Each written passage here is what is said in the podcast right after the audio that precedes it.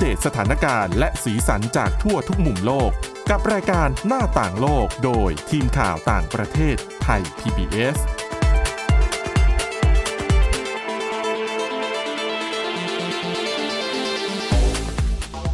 สวัสดีค่ะคุณผู้ฟัง ต้อนรับเข้าสู่รายการหน้าต่างโลกกันอีกครั้งหนึ่งนะคะ รายการของเราก็จะนำเสนอเรื่องราวข่าวสารในต่างแดนทั้งข่าวอัปเดต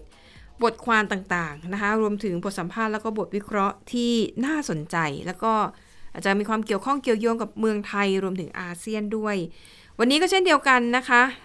วันนี้จะมาพูดคุยกับคุณชลันทรโยธาสมุทรแล้วก็ดิฉันสวรักษ์จากวิวัฒนาคุณค่ะ สวัสดีค่ะ เดี๋ยวเรื่องแรกขอไปแตะที่สงครามอิสราเอลฮามาสกันอีกนิดนึงนะคะค่ะแต่อันนี้เป็นประเด็นที่สัปดาห์ที่แล้วอีกนั่นแหละค่ะจู่ๆก็มีนักการเมืองใช่ไหมของอิสราเอลคนหนึ่งดันมาเสนอใน ว่าให้ใช้นิวเคลียร์ถล่มกลุ่มฮามาสค่ะไปเลย โอ้โห ปรากฏว่าคือฮากันมาก ก็เป็นยังไงคุเกิณดชนันทรกระแสโต้กลับค่อนข้างรุนแรงเลยนะคะค่ะกรณีเนี้ยเกิดจากการที่อามิเชเอลิยาฮู ซึ่งเป็นรัฐมนตรีว่าการกระทรวงมรดกทางวัฒนธรรมของอิสราเอลเนี่ย ก็เป็นรัฐมนตรีฝ่ายขวาจัดเนี่ยแหละ ไปให้สัมภาษณ์ผ่านรายการสถานีวิทยุของอิสราเอลเนาะแล้วก็คุยกันไปในเรื่องของท่าทีอิสราเอล แล้วพิธีกรนักข่าวเนี่ยก็ถามว่ามีแนวโน้มในเรื่องของการเดินหน้ายังไง รวมไปถึงการใช้ระเบิดนิวเคลียร์ค่ะเพื่อเข้าไปในกาซาหรือเปล่านะคะ เอริยาฮูก็ตอบว่าเนี่ยเป็นทางเลือกหนึ่งอืมเป็นออปชันหนึ่ง พอให้สัมภาษณ์คำสัมภาษณ์เนี่ย เข้าใจว่าเป็นวันอาทิตย์สักอาทิตย์ก่อนหน้านู้นสักพักก็ แต่พอให้สัมภาษณ์ปุ๊บมันกลายเป็นประเด็นที่เกิดกระแสโต้กลับ ทันทีเลยนะคะหนึ่งในนั้นคนค่ะแรกเลยก็คือเบนจามินเนทันยาฮูอืมนายกรัฐมนตรีของอิสราเอลก็มาโพสต์ผ่านโซเชียลมีเดียเลยว่าคำให้สัมภาษณ์ของเอลียาฮูเนี่ย ไม่ได้ตั้งอยู่บนความเป็นจริง แล้วก็ออกมาระบุว่าปฏิบัติการอิสราเอลจะเป็นไปตามกฎหมายระหว่างประเทศแล้วก็หลีกเลี่ยงค่ะการเสียชีวิตของผู้บริสุทธิ์ แล้วก็มีคำสั่งให้รัฐมนตรีคนเนี้ยยุติปฏิบัติหน้าที่ชั่วคราว แต่ว่าไม่ได้ให้ลงออกจากตำแหน่ง ไม่ได้ค่ะไม่ได้ให้ออกจากตำแหน่งนะคะก็ยังมีการแบบอะยุติการทำหน้าที่ชั่วคราว แต่ว่ากระแสตอบกลับก็เกิดขึ้นด้านหนึ่งเลยเนี่ยภายในการเมืองของอิสราเอลเองนะคะ ตัวรัฐมนตรีคนนี้ก็ออกมาทวิตข้อความ เรียกได้ว่าแก้ต่างแบ่งรับแบ่งสู้แหละ มาบอกว่าเนี่ยเออใครที่มีวิจารณญาณดีก็จะรู้ว่าแถลงการของเขาเนี่ยเป็นเพียงการเปรียบเปรยเท่านั้น ไม่ใช่เรื่องจริงค่ะแต่ว่า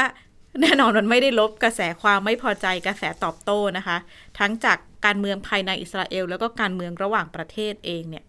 เล่าให้ฟังก่อนคุณเอมิเชเอลิยาฮูเนี่ยก็เป็นพักเดียวกับอิตามาเบนกาวี รัฐมนตรีว่าการกระทรวงความมั่นคงแห่งชาติ ซึ่งสองคนเนี้ก็อยู่ในพักที่เรียกว่าฝ่ายขวาจัดอืมของอิสราเอลเลยทีค่ะเดียวนะคะ การออกมาแถลงของเอลิยาฮูก็ทำให้รัฐมนตรีกลาโหมอิสราเอลเองก็ไม่พอใจออกมาประนามถ้อยแถลงว่า เป็นความเห็นที่แบบไร้ข้อมูลความจริง แล้วก็อีกคนหนึ่งก็อดีตรัฐมนตรีกาลาโหม ซึ่งตอนนี้ไปร่วมคณะรัฐมนตรีสงครามเนี่ยออกมาระบุว่าความเห็นของรัฐมนตรีคนนี้ไร้ความรับผิดชอบ แล้วก็สร้างความเสียหายทางการทูตให้กับอิสราเอลอย่างมาก โดยเฉพาะอย่างยิ่งในเรื่องของการไม่เคารพกลุ่มผู้ที่ถูกจับกลุ่มตัวไปนะคะ เพราะว่ามันมีบางช่วงบางตอนที่รัฐมนตรีเอลเนี่ยให้สัมภาษณ์แล้ว นักข่าวเนี่ยก็ถามว่า คำตอบเนี้ยรวมไปถึงกรณีที่ตัวประกันอืมยังอยู่ในกาซาหรือเปล่า มันถึงจะใช้นิวเคลียร์อะถล่มทั้งใช่ทที่ตัวประกันยังอยู่กับฮามาสใช่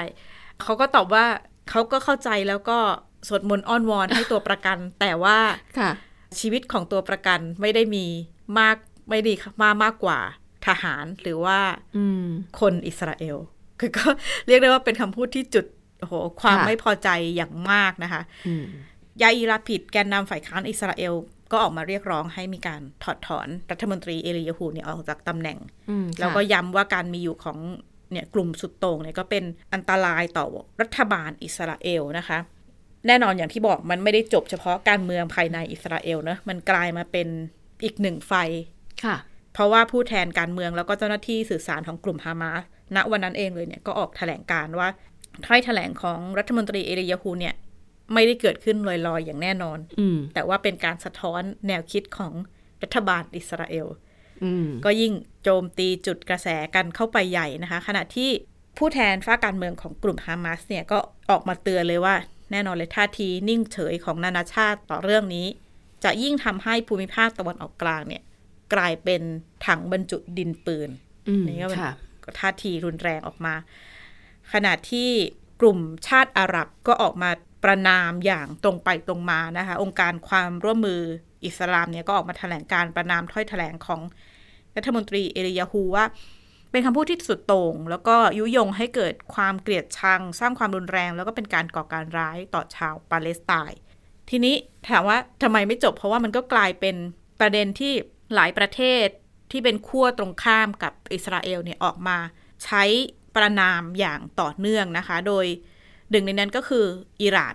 รัฐมนตรีต่างประเทศอิหร่านเนี่ยก็ออกมาบอกว่าหน่วยงานของ UN ที่ดูเรื่องอาวุธนิวเคลียร์ต่างๆเนี่ยจะต้องมีท่าทีเรื่องนี้ชัดเจนนะคะ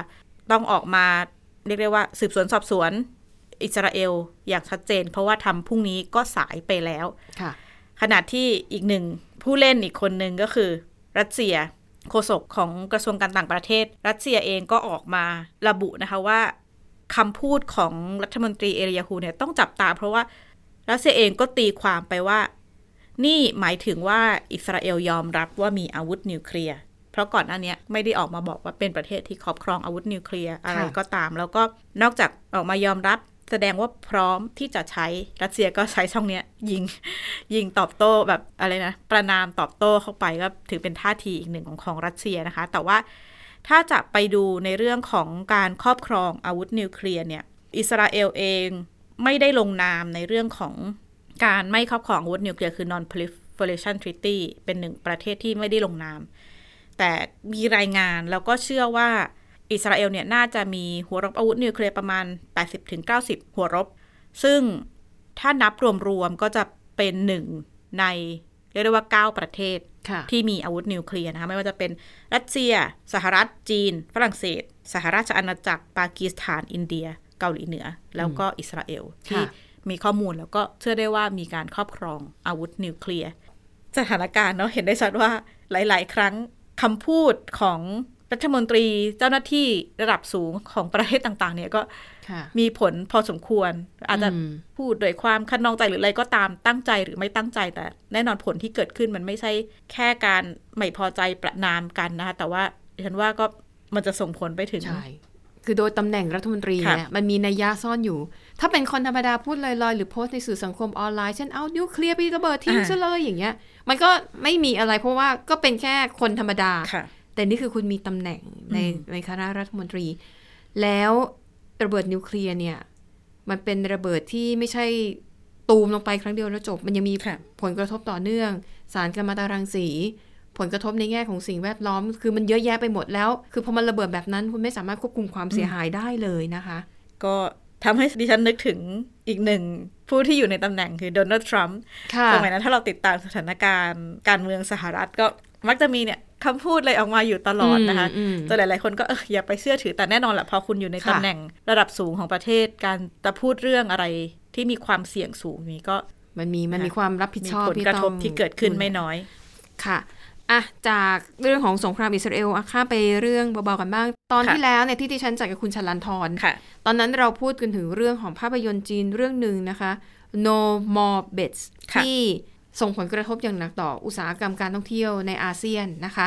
คือจริง ๆ ในเรื่องเนี่ยก็ไม่ได้พูดถึงไทยโดยตรงหรอก แต่ก็โดนเหมือนโดนทางเลขไปด้วยอืมนะคะ แต่มาวันนี้เนี่ยมองในมุมกลับค่ะว่า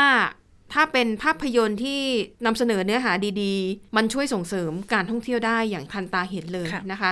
ซึ่งก็เป็นภาพยนตร์จากจีนอีกเช่นเดียวกันดิฉันคิดว่าคุณผู้ฟังน่าจะพอจำเรื่องนี้ได้นะ เกิดขึ้นช่วงปี 2555 ประมาณ 11 ปีที่แล้ว มันมีภาพยนตร์จีนเป็นจริง ๆ ตอนนั้นเป็นภาพยนตร์จีนฟอร์มเล็กนะคะ เหมือนกับว่าคนทำก็แบบก็ไม่ได้คาดหวังว่ามันจะแบบได้รับความนิยมมากขนาดนี้ ชื่อเรื่อง Lost in Thailand ก็เป็นเรื่องของเป็นคนกลุ่มหนึ่งอะไรแล้วก็มีกิจกรรมแล้วเขาก็มาเที่ยวในเมืองไทย แต่ว่าค่ะจุดเด่นของภาพยนตร์เรื่องนี้คือ เขาไปตามสถานที่ท่องเที่ยวต่างๆ ของไทยอืมโดยเฉพาะจังหวัดเชียงใหม่ เป็นพื้นที่ที่ได้รับอานิสงส์มากที่สุดนะคะค่ะ แม้แต่สถานที่บางแห่งซึ่ง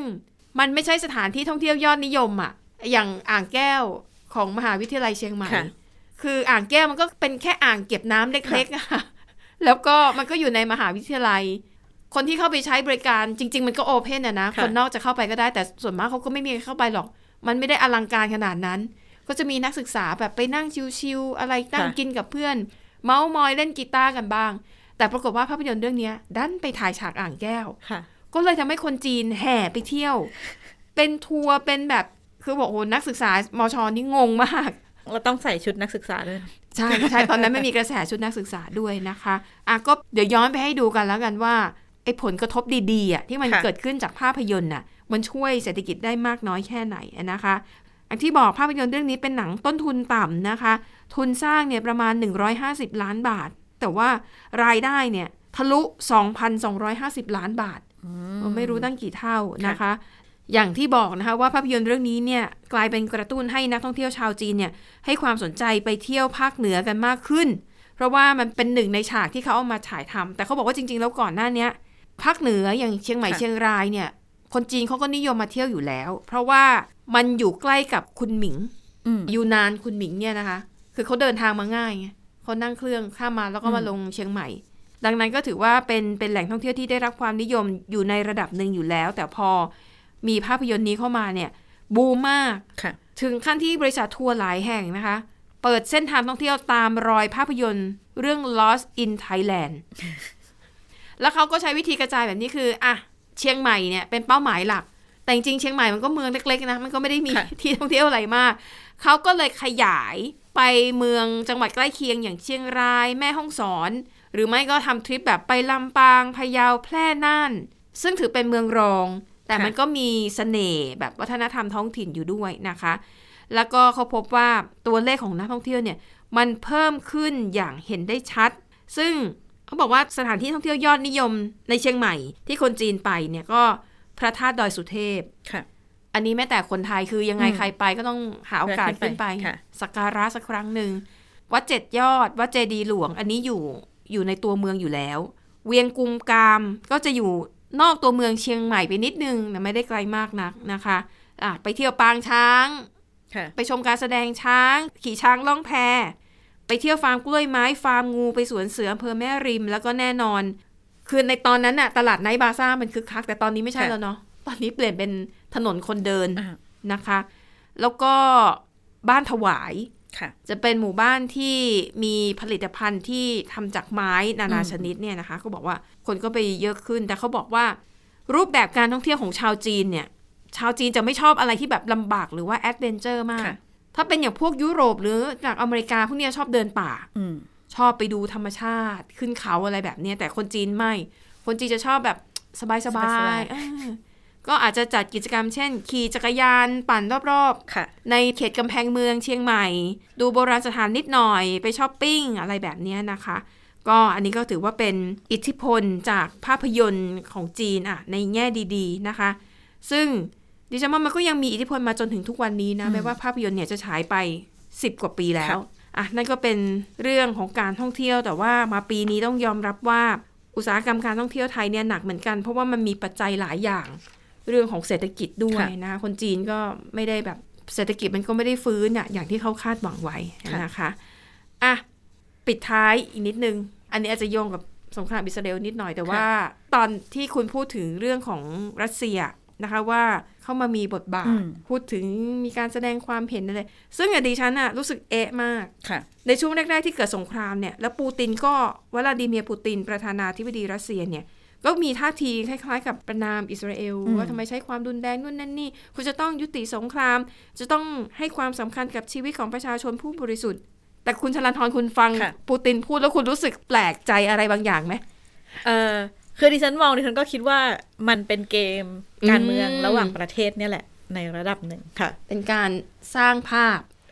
วางบทบาทให้ตัวเองดูเหมือนเป็นเรียกคนเรียกว่าเทคไซแล้วกัน เพราะว่ามีผู้เชี่ยวชาญด้านความมั่นคงเขาก็บอกว่าอะให้ลองจับตาดูในเรื่องของการขนส่งอาวุธสนับสนุนค่ะอาวุธต่าง ๆ เนี่ยอืมอะไรยังไงอืมในเวทีระดับโลกค่ะนะคะ แต่ว่าในส่วนตัวของดิฉันเนี่ยกำลังมองว่า เอ๊ะถ้าปูตินออกมาพูดแบบนี้ว่า ยุติการสังหารประชาชนอย่างเงี้ย แล้วทำไมตัวเองไม่หยุดยิงหยุดโจมตียูเครนก่อนค่ะเพราะว่าสงครามในยูเครนนี่ปีกว่าแล้วนะคะค่ะ จะครบสองเดือนในอีกไม่กี่เดือนข้างหน้าแต่นะเงียบไปเลยขออภัยนะไม่ใช่ครบสองเดือน ครบสองสองปีปีในอีกไม่กี่เดือนข้างหน้า เพียงแต่ว่าพอมันเกิดสงครามอิสราเอลฮามาสเนี่ย เหมือนมันก็เหตุการณ์ในยูเครนมันถูกกลบค่ะถูกกลบข่าวไป แต่ว่าการโจมตีมันยังรุนแรงอยู่นะคะ ซึ่งดิฉันไม่ใช่คนเดียวที่คิดแบบนี้นะค่ะก็มีหลาย ๆ สื่อนะคะอะอย่าง VOA ของสหรัฐเนี่ยเขาก็พูดออกมาเหมือนกันว่า คือตอนนี้ปูตินกำลังเล่นบทบาทเหมือนเป็นนักบุญน่ะอืม ในสงครามอิสราเอลฮามาสทำเป็นค่ะเอ้าอย่าไปสงอย่าไปเคียนฆ่าประชาชน แต่ดูสิ่งที่ปูตินทำณปัจจุบันนี้ และสงครามในอดีตที่ปูตินเข้าไปเกี่ยวข้องเนี่ย โอ้โห ไม่รู้ สูญเสียชีวิตพลเรือนไปเป็นแสนเป็นล้านคนค่ะนะคะ อย่างมีถ้อยคำหนึ่งที่ปูตินออกมาพูดนะ หลังเกิดสงครามอิสราเอลฮามาสใหม่ๆเนี่ยปูตินบอกว่าการต่อสู้กับการก่อการร้ายไม่สามารถทำได้ บนหลักการ ว่าด้วยการมีความรับผิดชอบร่วมกันที่นำไปสู่การเสียชีวิตของผู้สูงอายุ สตรีเด็ก ครอบครัวทั้งครอบครัว ประชาชนหลายแสนคนต้องใช้ชีวิตโดยไม่มีที่พักอาศัย ไม่มีอาหารน้ำไฟฟ้าและความช่วยเหลือด้านการแพทย์ใด ๆ แต่นี่ก็คือสิ่งที่ยูเครนกำลังเผชิญอยู่นะค่ะนะคะอะปูตินเนี่ยนะคะ ตอนนี้เนี่ยเขามีถูกดำเนินคดีเรียกว่าถูกดำเนินคดีในข้อหาอาชญากรรมสงคราม แล้วก็การฆ่าล้างเผ่าพันธุ์ อันนี้มีหมายจับแล้วนะอืม เป็นหมายจับของศาลยุติธรรมระหว่างประเทศของ UN ซึ่งไอตัวหมายจับตัวเนี้ยมันไม่ได้มีอำนาจ UN เขาไม่ได้มีค่ะอำนาจ ไม่ได้มีกำลังทหารที่จะไปจับปูตินได้ เพียงแต่มันก็จะเป็นใบเบิกทางให้กับประเทศที่เป็นภาคีเนี่ยค่ะสมมุติถ้าปูตินเดินทางไปยังประเทศที่เป็นภาคีกับข้อตกลงอืมของศาลยุติธรรมระหว่างประเทศ ประเทศนั้นๆมีสิทธิ์ที่จะจับตัวปูตินนะคะค่ะดังนั้นเดี๋ยวคุณผู้ฟังสังเกตแล้วกันว่า นับตั้งแต่มีหมายจับออกมา ปูตินเขาจะมีความระมัดระวังในการเดินทางไปต่างประเทศ คืออย่างน้อยต้องตรวจสอบก่อนว่าประเทศนั้นๆเนี่ยไม่เป็นภาคีของ UN ในเรื่องนี้อืมของศาลยุติธรรมระหว่างประเทศ แล้วก็ต้องเป็นประเทศที่มีแนวโน้มว่าจะไม่จับปูตินส่งให้ศาลด้วยนะค่ะนะคะสงครามยูเครนนี่คือเหตุการณ์ปัจจุบันที่กำลังเกิดขึ้น แต่ถ้าหากเราย้อนไปในอดีตค่ะ ปูตินเนี่ยในปี 1999 ตอนนั้นปูตินเป็นนายกรัฐมนตรีของรัสเซียนะค่ะคือเขาเป็นประธานาธิบดีกับนายกเนี่ย สลับกัน เพราะว่ารัฐธรรมนูญของรัสเซียเนี่ยเหมือนกับกำหนดว่าคุณเป็นประธานาธิบดีได้สองสมัยนะ แล้วเป็นค่ะไม่ได้ ปูตินก็เลยใช้วิธีให้อ่าดมิทรีเมดเวเดฟเนี่ยอืมเป็นคนสนิทคนที่พักดี ขึ้นมาขั้นรับตำแหน่งแทน รับค่ะตำแหน่งประธานาธิบดีแทน แล้วปูตินไปเป็นนายก ก็สลับไปสลับมาแบบนี้ แต่ไม่ว่าปูตินจะอยู่ในตำแหน่งประธานาธิบดี หรือตำแหน่งนายก เขาคือคนที่มีอำนาจสูงสุดตลอดเวลานะคะ อย่างปี 1999 เนี่ย ปูตินซึ่งเป็นนายกรัฐมนตรีสั่งให้กองทัพรัสเซียกลับเข้าไปในเชสเนีย ยกเลิกข้อตกลงสันติภาพระหว่างรัฐบาลกรอสนีแล้วก็รัฐบาลรัสเซียนะคะ ก็เลยกลายเป็นสงครามอีกครั้งหนึ่งค่ะซึ่งตอนนั้นปูตินเนี่ยบอกว่านี่เป็นปฏิบัติการต่อต้านการก่อการร้าย เพราะว่ากลุ่มแบ่งแยกดินแดนเชสเนียเนี่ยระเบิดอพาร์ตเมนต์หลายแห่งทำให้พลเรือนในมอสโก แล้วก็เมืองอื่นๆ ของรัสเซียเสียชีวิตหลายร้อยคน แต่ว่า เหตุการณ์นี้เนี่ยนะคะ มันก็มีอีกกระแสหนึ่งที่บอกว่า มันก็ไม่เคยมีหลักฐานเลยนะ ที่ปูตินอ้างว่าเชสเนียอยู่เบื้องหลังการระเบิดที่พักของประชาชน มันไม่เคยมีหลักฐานว่าเชสเนียทำแบบนั้นนะคะ และการทำสงครามของปูตินในรอบนั้นเนี่ยทำให้มีผู้เสียชีวิตมากถึง 25,000 คนค่ะแล้วก็สูญหายอีกมากถึง 5,000 คนด้วยกันนะคะ อะ นั่นคือปี 1999 ถัดมาอีก 6 ปีค่ะ ซีเรียเกิดสงครามกลางเมืองจากปรากฏการณ์อาหรับสปริงทำให้ประชาชนเนี่ยลุกคือขึ้นเพื่อโค่นล้ม บาชาอัลอาซาชผู้นำของซีเรียค่ะซึ่งจนถึงทุกวันนี้เขาก็ยังมีอำนาจอยู่นะอืมเป็นหนึ่งในไม่กี่ประเทศที่การโค่นล้มของประชาชนไม่สำเร็จ ปรากฏว่ามันก็เกิดสงครามกลางเมืองขึ้น แล้วปูตินเนี่ยหนุนหลังอัลอาซาสอืมนะคะ ก็เลยเข้าร่วม เข้าไปช่วยเหลือรัฐบาลซีเรียด้วยการโจมตีฝ่ายต่อต้านค่ะเหตุการณ์ในตอนนั้นนะคะ เป็นการโจมตีทางอากาศถล่มซีเรียเนี่ยฝ่ายต่อต้านทำให้มีพลเรือนเสียชีวิตกว่า 440 คน ในจำนวนนี้ 90 คนเป็นเด็กเล็ก นี่ก็คือเป็นอีกอืมเหตุการณ์หนึ่งที่สะท้อนให้เห็นว่าจริง ๆ แล้วปูตินเนี่ย มือเปื้อนเลือดไม่น้อยนะคะค่ะและล่าสุดก็คือเหตุการณ์ที่เกิดขึ้นจากการรุกรานยูเครนอย่างเต็มรูปแบบ ก็ตอนนี้ก็ 18-19 เดือนแล้วนะคะ สิ่งที่เกิดขึ้นก็คือว่ารัสเซียนั้นเรียกว่าโจมตีเป้าหมายที่เป็นพลเรือนในหลาย ๆ เมืองของยูเครน ผู้เสียชีวิตเนี่ยโอ้ตอนนี้เขาบอกว่าประมาณ1 0 0 0 0แสนคนเลยนะคะค่ะอะนี่ก็เป็นก็ว่าเป็นข้อมูลที่อาจจะต้องมองกันหลาย ๆ มุมหน่อย บางทีเราฟังถ้อยแถลงของปูตินเพียงอย่างเดียวเนี่ยค่ะ มันก็อาจจะเชื่อไม่ได้ทั้งหมดนะคะ เพราะว่ามันยังมีเบื้องหลังอะไรที่สลับซับซ้อนอยู่เหมือนกัน แต่เอาที่ชัดๆก็คือสงครามที่เกิดขึ้นในยูเครนจากน้ำมือของปูตินเนี่ยค่ะถือเป็นอาชญากรรมสงครามแน่นอนแล้วนะคะ เพราะว่ามีหมายจับออกมาแล้ว แล้วก็จนถึงเวลานี้เนี่ยสงครามในยูเครนก็ยังคงดำเนินอยู่นะคะ เพียงแต่ว่าอะข่าวคราวอาจจะออกมาน้อยไปสักนิดนึงค่ะเพราะว่ามาถูกสถานการณ์อื่นๆเนี่ยกลบ แล้วความที่มันยืดเยื้อมาเกือบ 2 ปีแล้วอะอืม ความสนอกสนใจของสื่อก็อาจจะลดน้อยถอยลงไปด้วยนะคะ นี่ก็เป็นภาพรวมนะคะของสถานการณ์ที่เกิดขึ้นในสงครามค่ะระหว่างอิสราเอลกับฮามาสที่ส่งผลกระทบในหลาย ๆ ด้าน แล้วก็เราก็หวังนะคะว่ามันจะหาข้อยุติโดยเร็ว ไม่ว่าจะเป็นการหยุดยิง หรือว่าเป็นการพักรบชั่วคราว เพื่อให้มีการส่งความช่วยเหลือด้านมนุษยธรรมเข้าไปค่ะเพ ราะว่ายอดผู้เสียชีวิตในฝั่งอิสราเอลเนี่ยมันก็หยุดอยู่แค่ประมาณ1,400คนไม่ได้เพิ่ม โอ้โห แต่ฝั่งกาซาเนี่ยค่ะถล่มทุกวัน ตัวเลขผู้เสียชีวิตเพิ่มขึ้นทุกวัน อย่างน้อยๆวันละหลักร้อยนะคะอะนี่ก็เป็นเรื่องราวข่าวสารที่เกิดขึ้นในต่างแดนรวบรวมนำมาเสนอกันค่ะขอบคุณสำหรับการติดตามค่ะ วันนี้หมดเวลาแล้วเราสองคนและทีมงานลากันไปก่อน พบกันใหม่ตอนหน้า สวัสดีค่ะ สวัสดีค่ะ Thai PBS podcast. View the world via the voice.